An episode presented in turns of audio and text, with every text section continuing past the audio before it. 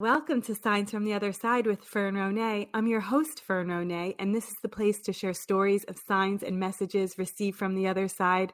Real quick before we get started, if you enjoy reading about signs and if you enjoy fiction like Bridget Jones and Sex in the City, you might enjoy my books, Better in the Morning and Better Believe It. And if you like this podcast, please be sure to rate, review, and subscribe in Apple Podcasts and tell a friend too. Thank you so much for listening and on to the show. We know each other from uh, wonderful Instagram. People can say whatever they want about social media, but I love it because I meet wonderful people like you. Um, and I remember you sent me a message and you had said that you had recommended my books um, to your a therapist and you had recommended my books and I couldn't think of a higher compliment. And we've corresponded over Instagram many times. And um, then you offered to do an energy clearing for me. So we met a few weeks ago and got to see each other's faces. And um, so I'm just so grateful to have met you. But I should now do the formal introduction, which is Dr. Catherine Andrews is a practicing psychotherapist who specializes in working with families who are experiencing illness, death, or other losses. She holds a doctorate from George Washington University and is a member of the Association for Death Education and Counseling and the Academy of Bereavement, as well as the American Counseling Association. So, thank you for being here. How are you doing? Thank you for having me. I'm fine, thank you. How are you doing? I'm good. So, um, I've been crying the past few days, particularly reading My Mother's Midwife. Oh. Um, but in a good way, like in such a cathartic way. I haven't cried in a while. I guess I haven't watched um, sad movies or or things haven't come my way that have made me cry. And sometimes, you know, it's like it's good to do. Um, Definitely certainly. good to do. And it's been a full moon, and a full moon is all about, well, moon's about emotions, but it's full moon is when people often find themselves to be extremely emotional and cry a lot. Oh, oh, Not interesting. unusual. Yeah. Yeah, that's so funny because I've been noticing the moon the past couple of mornings. It's been out in the morning. Um, and then and that's significant to your mom. And yeah, it's a coincidence, but Yeah. um Yeah. when I, yeah, I noticed. Um, so we'll start with um so the the two books are um The Power of a Butterfly and My Mother's Midwife. And the the stories are that you your dad, who sounds like such an indomitable spirit, an architect who until the very end was designing a restaurant.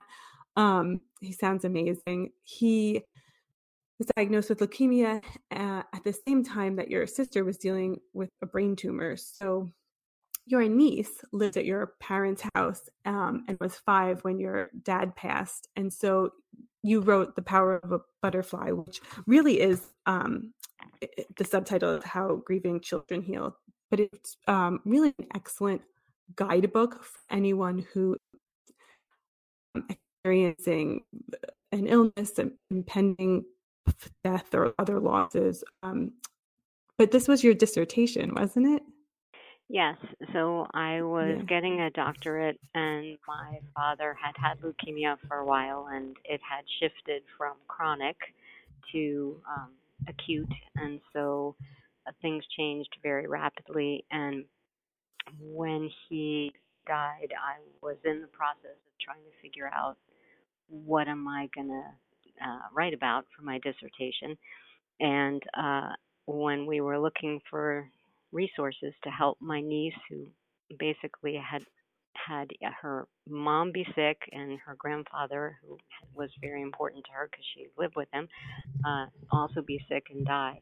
There was nothing there at that time for kids her age, and hmm yet she was um, often sort of helping us. You know, she'd draw a drawing that was drew a drawing of my father as an angel, and we hadn't really talked about angels. And she said, you know, this is how grandfather is now. And I was like, really? And she's, you know, smiled and ran off and played, and like, okay, she's doing much better than we are, but she also seems to stay connected to him in a way that, you know, we were not uh, as able to do. So um, that's Mhm. what I started studying was kids and their experiences and how if we allow them to, they uh, use their natural abilities to heal themselves. Mm-hmm. Yeah, right. You're right. What what death is to the caterpillar is life to the butterfly. Children know this, and it seems like she, yeah, she knew this. Mm-hmm. Yep.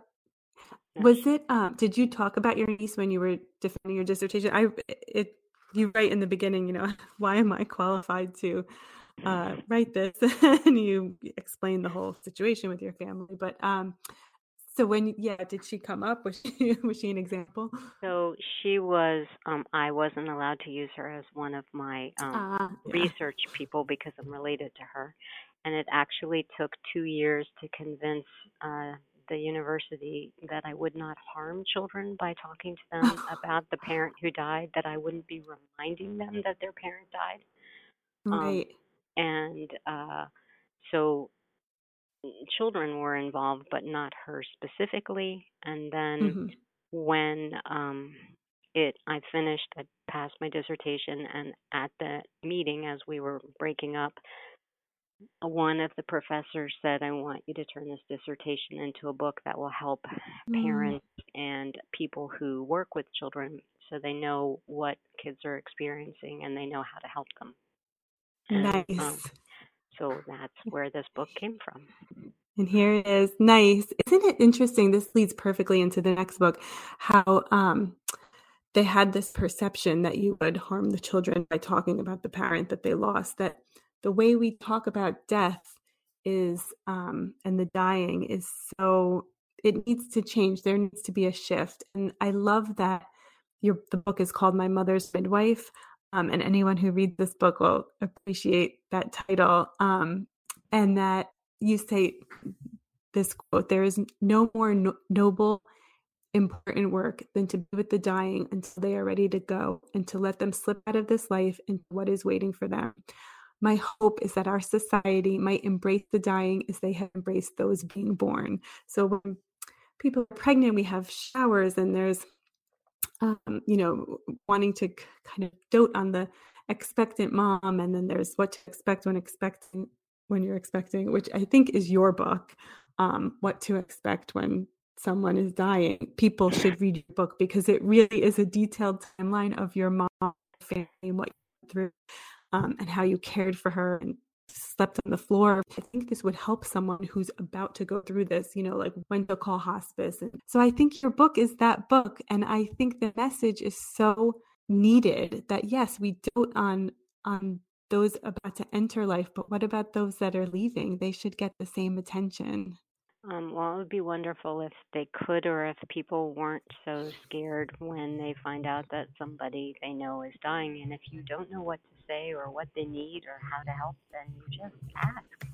Uh, and sometimes they will know specific things that they would love or that you could do. And sometimes, you know, just asking is enough, just being with them. So, You give such good examples of what to um, give someone who, you know, someone who might get a, a terminal diagnosis isn't going to want to go shopping, but there are still things that they would need to be comfortable. Um, blankets and and I love that your family. You sound like my family.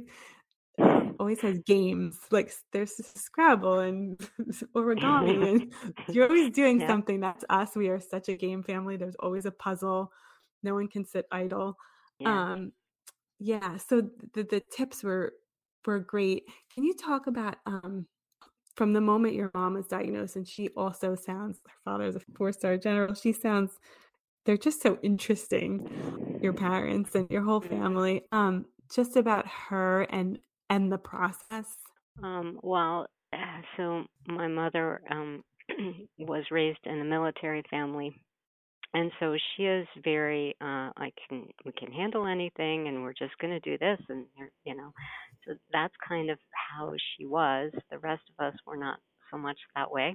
Father was an architect. Um so uh we followed her lead to some extent and sometimes we learned to override her you know when she said oh i can go to a doctor by herself and we were like yeah we'd really like to be there with you and support you and then you know would you let us ask some questions too so um it was something that we all literally figured out together um Mm, and i think that keeping a sense of humor was really important. and there were often, I mean, there were things, this is not a, funny time, uh, mm. but it, it didn't need to be serious all the time. I mean, there were some critical things we were talking about, but we could do it in a way that would make us laugh. And there's so much you can't control when you are dying, but you can control some things and you know you can say what you want in your obituary. You can say what you would like for a service or if you'd like like you can do that. And as i mentioned in the book my mother was saying okay you know no bow ties to my brother. And um, i had to wear stockings and shoes with backs so it was like these were things that were important to her. And of course that would make us laugh. I love that after she passed you had and you did this with your father, you had a dinner they wouldn't have wanted. so you, you, after your dad, you um, had pizza with toppings he hated, and your mom you had like cereal because she would never want that for a meal. right. Which now, is a harder, great way to. It's hard to choose something, but yeah. Right, because she loved everything, right? Well, and also too, right when a person has has died, you don't really feel uh, that day, like eating a lot. You don't really have an mm-hmm. appetite. You don't want to, and yet you do need to have something. And so the idea of okay, well, let's have something that won't remind us of this person because they would never mm-hmm. have it um, on that day just seemed um, a little more palatable. Mm-hmm. And then, right. you know, when it's their birthday, then you have things that, you know, they would have loved and you could imagine them enjoying it with you. I love the story of the dream. I really, um, oh, I really lost it at that that oh. story. Oh. Um, can you can you describe it? The walking along the path. So my mother, um, and perhaps because of some of the things that had happened when my father was dying, and then after he had died, some she was convinced that I could tell her what would happen after she died, and she um, was religious. And when she was well, she went to church every Sunday and everything, but she wondered what would be next. So she wasn't scared, and she thought it would be fine, but she wanted some details. So I told her that I wasn't sure, but that I thought that when people had been sick for a while, the first thing that would happen is that they would be in a place where they would be taken care of um, and they would be just sort of um, cocooned for a while until they were back to full strength of the soul that they are and that you know uh, they could pick how they want to appear, and then they go greet everyone who's already on the other side waiting for them. Mm-hmm. And that was when my mother said, Well, I want to dress like that angel because it was getting to be Christmas and she had a little tiny Christmas angel. Um, and so I was like, Okay, so uh, you can have whatever you want. So uh, soon after she died, it wasn't that night, but maybe the next night, uh, when I fell asleep, I had this dream, and in the dream, she was there, and we were walking, and it was very misty and dark and foggy, and it felt like we were on the edge of a mountain, just kind of on a twisty road. It was very, very unsettling and scary. And I'm like, what? What is this? What are we doing? And she's like, well, you showed me what came first. I'm going to show you what comes next. And she's, trust me. Mm-hmm do, but I'm also terrified. Like this is not my idea of a fun time. And trust me. And uh, we rounded the corner, and then it was just, you know, the fog lifted. It was this incredibly beautiful, bright, sunny, meadowy kind of place filled with flowers and just like everything that could feel light and bright and peaceful and incredible was there. And she said, this is what comes next. And I turned to look at her, and then she was gone, and then I woke up. So, yeah. Oh, I love it. This is what comes next. It's so, um, it was important for me to read that about um, going through the fog and not and being scared because you can't see what comes next. Mm-hmm. Um, but that's where faith comes in. Yep. Um, yeah. And and then Yeah, this is what comes next. Oh, incredible. What happened with her with the ALS? You described that sh um, a lot of times it's kind of the she kind of did it in reverse. I guess people slowly their body shuts down, um, and it kind of and, and then her it kind of happened in reverse for her. So even to the end, she was able to she could write and she could stand to go to the bathroom. I mean, she went like hours Mhm. before she passed, right? She was standing. Mhm. So the, it, it happened a little different for her, right? But she was still able to tell you the, um, that Garrett was coming, right? Yep. Yes, no, she was. Um, as you have mentioned, you seem to be a family who's always doing something. So she was always, if she was sitting down, she was knitting. Um, and she had taught me when I was you know, four years old how to knit, so that when she wanted to be watching something and knitting, I would have the project too.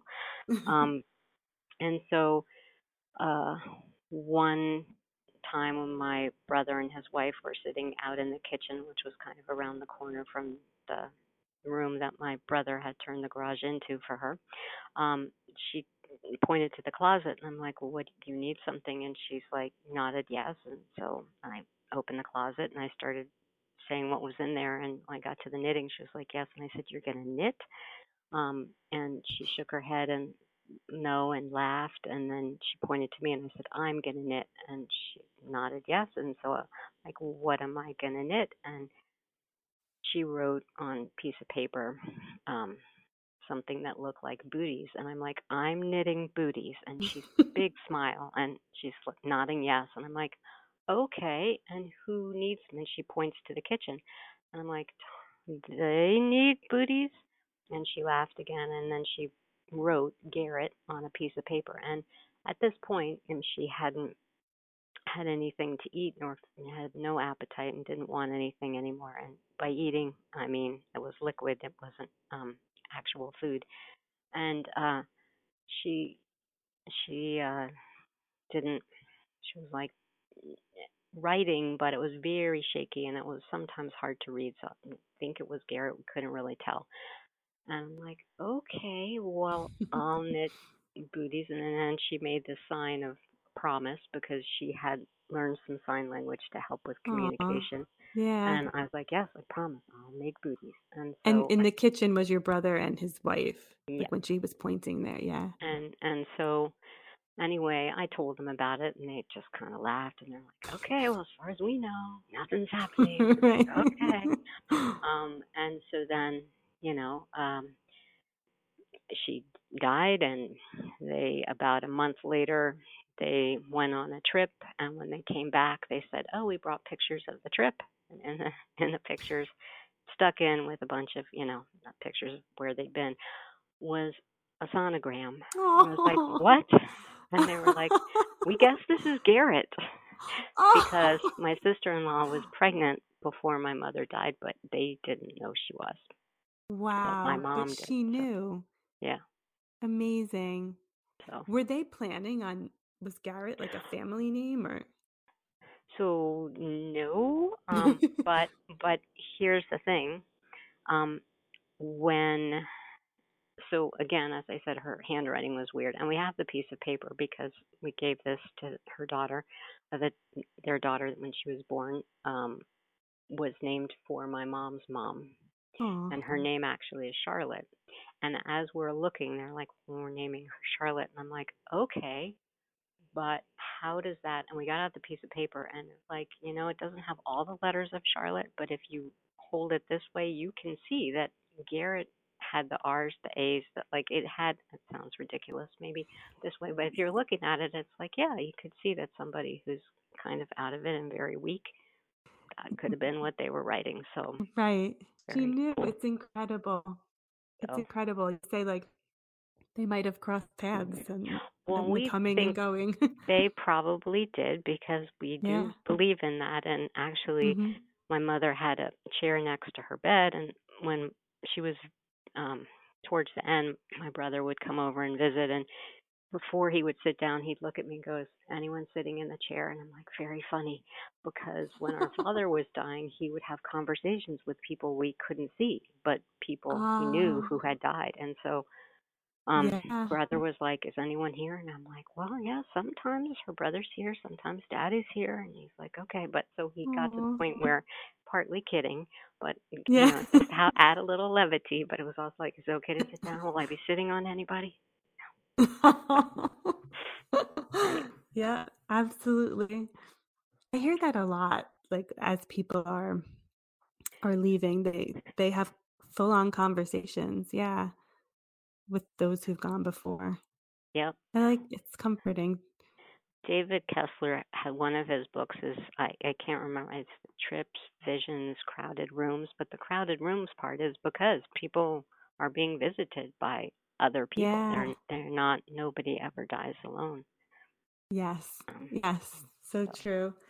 Um, so a couple weeks ago, you graciously did uh, an energy clearing for me, and I loved it. And my husband wants to do it too. Um, and the way you described it was um, an energy clearing using the spiritual side of traditional Chinese medicine. So you said it's like acupuncture for the spirit. So I was like, sign me up. I'm open to anything. I've done stuff like this before, and I love it. Um, and so you um, were taught by Jean Haner. So if, if anyone Googles her, they'll see like the explanation is energy clearing is a subtle, gentle way to release what has been holding you back to create infinite new possibilities for vitality and joy in life.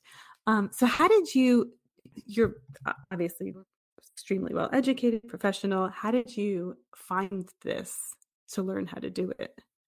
um, well, given my specialty, um, I am just I, I'm sort of not terribly traditional, and so Mhm. I'm always open to learning about energy and anything that goes along with that. And when my mother was a child, because her father was um, in the Marines, they lived in China twice, and Mm, so China is a big part of just kind of the culture of our family, and a lot of the things mhm, in my grandparents' house were from China, and you know, so and mhm, so, and I haven't. My mother's younger brother was uh, a Tai Chi teacher and Buddhist, and you know, the, like that has just been something that I've learned a lot about in my life just growing up, and mhm, um I don't remember exactly how I stumbled upon Jean Haner's work, but it was really fascinating to me to learn about how your birthday and your face mean something and that you are who you are for a reason. And though I believe this, it, it was nice to see some, you know, here here's some information that helps back that up. It's not just an idea. And the energy clearing um, is something that I have I've been interested in and then I had a friend who was learning it and she'd practice on me and I was like this is really amazing. And it's very subtle you don't feel anything you can talk while it's happening it's not like any other um, form of energy clearing I've experienced. But mhm, it is um, incredibly effective at removing blocks if you're feeling stuck or helping you calm if you're um, very agitated or just having things shift. And basically, all you're doing is putting your system back into balance so you are going with the flow of life again instead, mhm. you know, trying to go upstream or um, Resist. Ha- yeah. So. I loved it. So you, yeah, you needed my birthday, and we had to do it by Skype. Um, and I learned I'm a seven two one. um, and and did I misunderstand? So were you trained by like is the energy clearing different than what Jean than what Jean does, or you were trained? It's the same thing. You No, you were trained. it, she so um, generally, if someone were to go for a personal energy clearing, you might the uh, person who's doing it might want your birthday to just learn more about your own system, but generally they're separate. Like you could have a um, a face reading and a nine star ki, which is what your birthday is. Um, sort of thing and then you can also have the clearing the clearing is something that uh, whether you know I can do for people and other people who know how to do this can do whether they know your birthday or they don't. Um, it's Oh, just a matter of um, sort of getting attuned to the other person's energy, and then you don't do anything. You're just being with the energy, and as you're being with the energy, it starts to shift. And um, so it is so simple and so hmm complex at the same time. So Yeah, because you were holding something that was kind of it it wasn't moving. You weren't making it move. It was it was responding to the energy. right.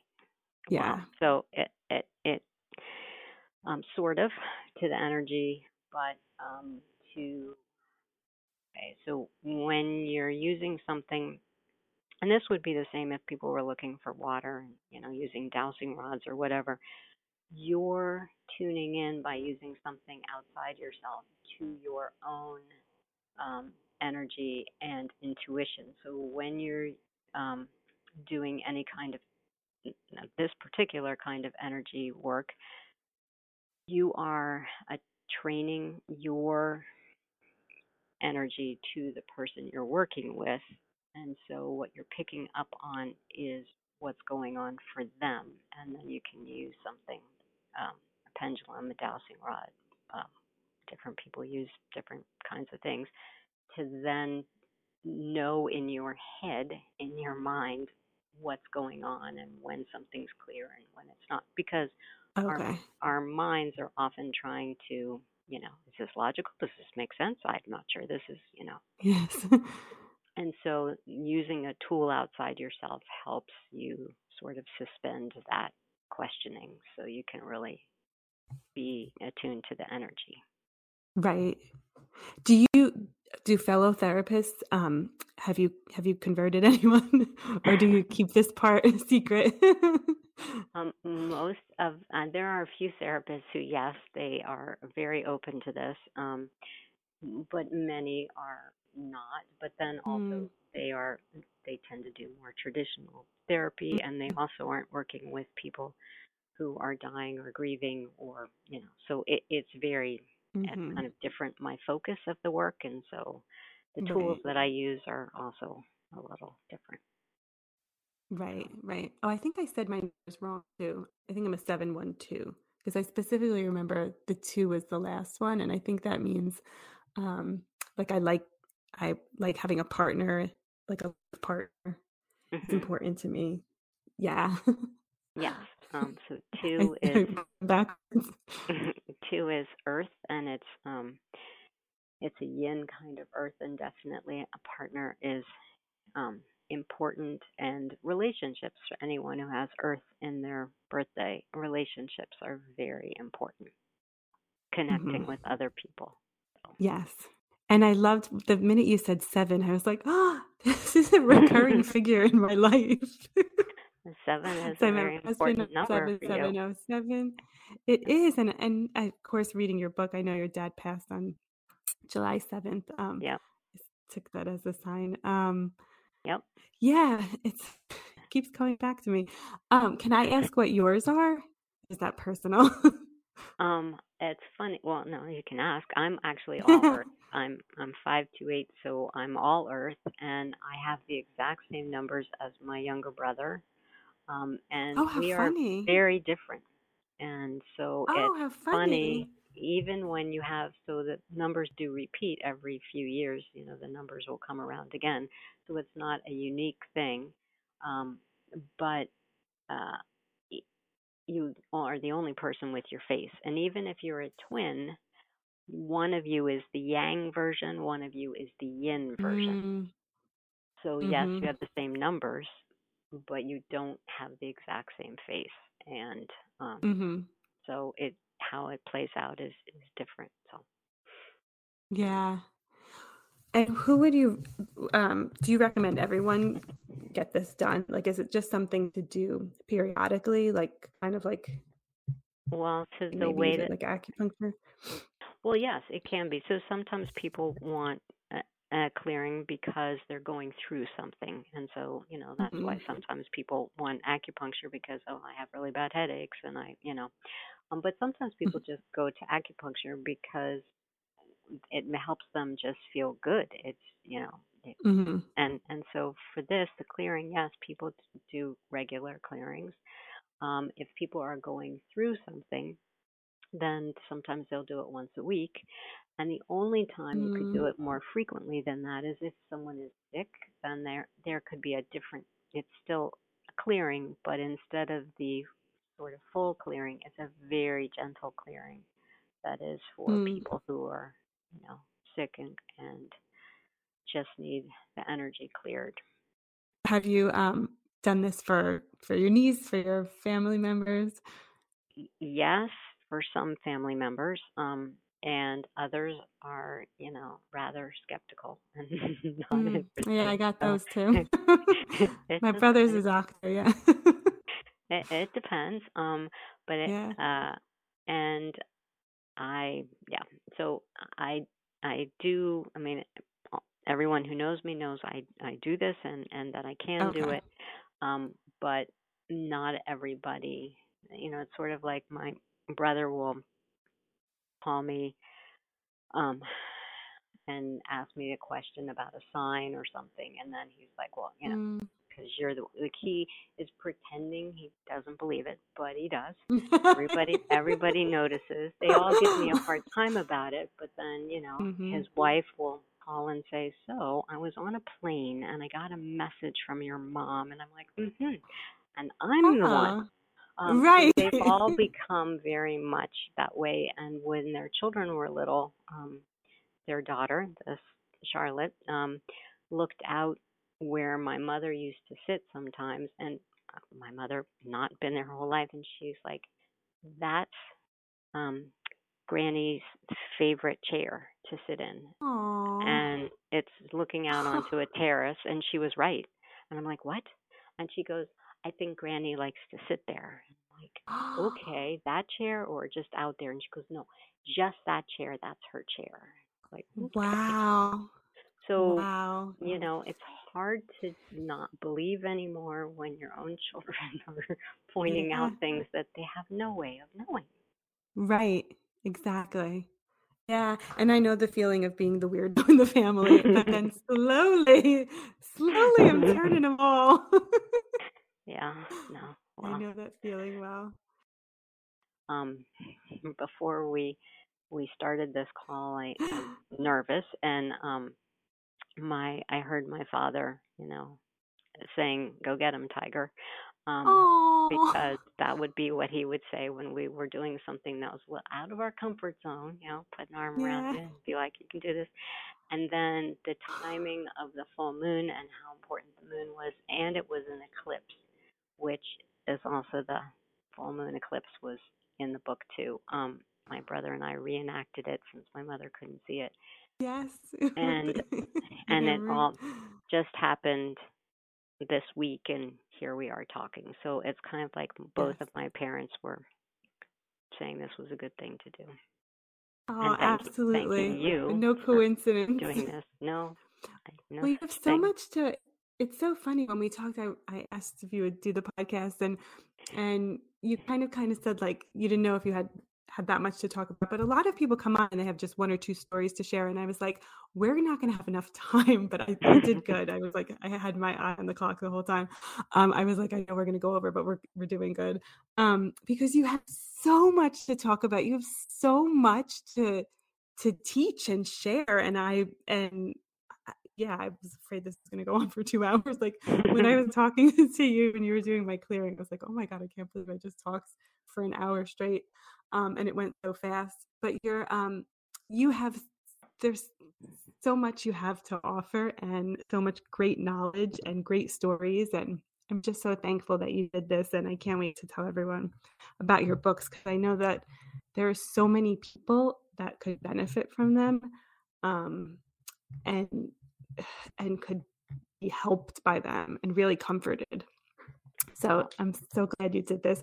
You, I, I know your books are available on Amazon. You don't seem like because you're just like a nice normal person who's just you know seems like the type that's like follow me on social media because this is the part where i mm-hmm. usually say where can everyone find you but I, you're not like that but if somebody wanted to no so i'm not really like that and i'm not really i don't have a website i don't really have a um a presence on social media uh, i follow people and i i certainly you know um yeah, I I do that for other people, but I don't do that really for me, and so um, I don't know how people would find me. But I mean, I do have. If anyone is interested, I do have an email, um, and uh, and so you know sometimes that's what people do, and then when people are interested in anything that I do, then I like to talk to them first and make sure that they, you know, I really am the person they're looking for before,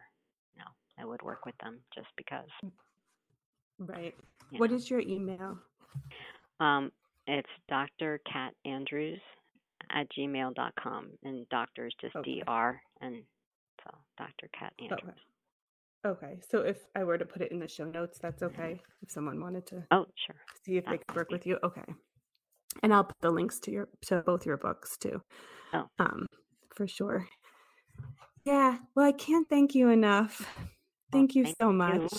I appreciate it. And I'm so happy we're connected and I'm very grateful. And there's no doubt that the coincidences of this week and we're telling you this was absolutely the right thing to do. And I'm so glad you did it because I know you can help a lot of people, even beyond what you are already doing. So thank you and enjoy the rest of your day. You do too.